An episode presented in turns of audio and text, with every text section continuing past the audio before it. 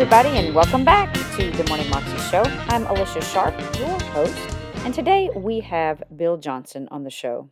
And he's talking to us about encouragement and how it brings the grace of God on somebody's life. How many of you know how important it is to encourage somebody when they're down?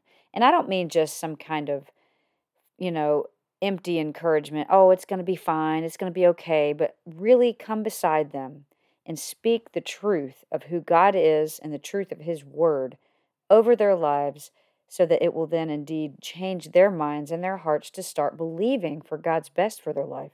It is so important for us to do that because when we do that, we're bringing clarity and truth into the situation, whereas before, you know, there was fear and worry and doubt. But if we bring God's Word and His truth, it gives them something to hold on to, and then we can also come beside them so that they know that they're not alone. Here's Bill. So here he gives us the commission. He says, all right, find those that are in a place of weakness. Strengthen their hands. They're not able to work as they're supposed to.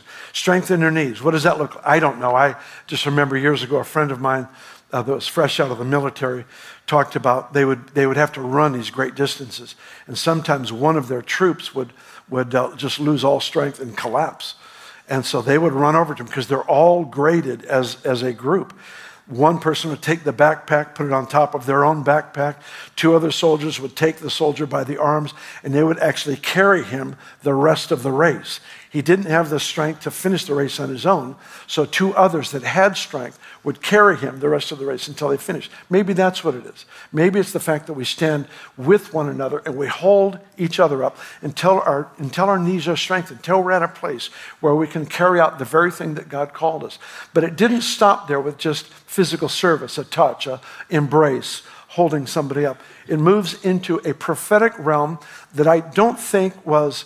Um, I, I don't. I don't see this passage as somebody waiting to get a word from God so they can prophesy to their friend.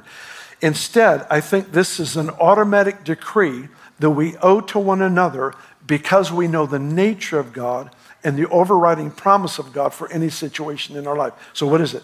Say to the one who is fearful, "Don't be afraid. God is going to vindicate you with full recompense. Everything that's been lost, He will restore to you."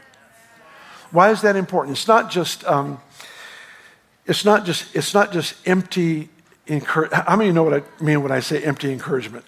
It's somebody who's trying hard but doesn't hit the mark and doesn't fix anything. This is actually the release of the grace of God into an individual's life that helps to bring them into the very answer that they ache for. So look at it again. Say, here I'm strengthening hands, strengthening knees. Now, don't be afraid. Don't be afraid. God's going to vindicate you.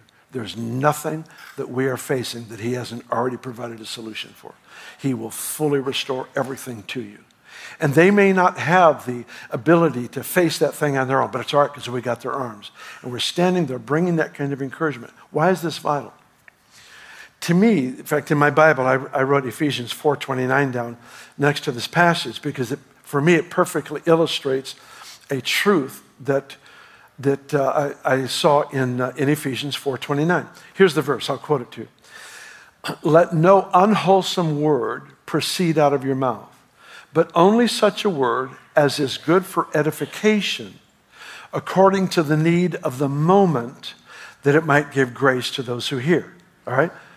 No negative words, encouraging words, only edifying words, according to the need of the moment, so it has specific application, that it might give grace to those here. That's the fascinating part to me, is that I could come to you and give you an encouraging word, and somehow that would bring grace. Where does grace come from? It comes from God. Grace is what? It's God's favor. Okay, work with me here. It's God's favor. I take this individual. I come to them with an encouraging word. I say, don't be afraid. Don't be afraid. God's going to vindicate you. You fully supply whatever was stolen from you. I will stand with you. We're going to see this through. God will fully vindicate every loss you've ever suffered. We make this decree. But here's what Scripture says.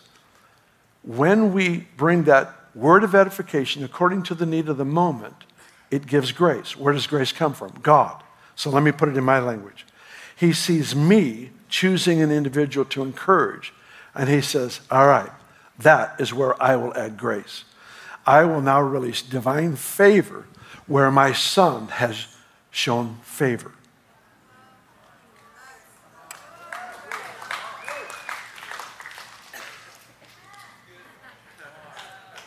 We don't manipulate or control God, but he's given us permission. Every person in this room has been given the ministry of reconciliation. It's in First Corinthians. Every person. Every one of us have certain overlapping responsibilities. And in this case is the responsibility to stand as one who believes in the vindicator. I can't vindicate you. I can't fully provide for you what was lost. But I can stand with you out of my confidence because I have hope.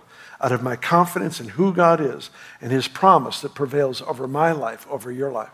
And I can say, he will fully vindicate you. That was Bill Johnson, and you can find that on YouTube if you search under Encouragement Brings Grace, Bill Johnson, Bethel Church. You can also find out more information about him at b j m dot org. Hope that you have a fabulous day today and that you remember to go live your three twenty life more than you can imagine. God bless.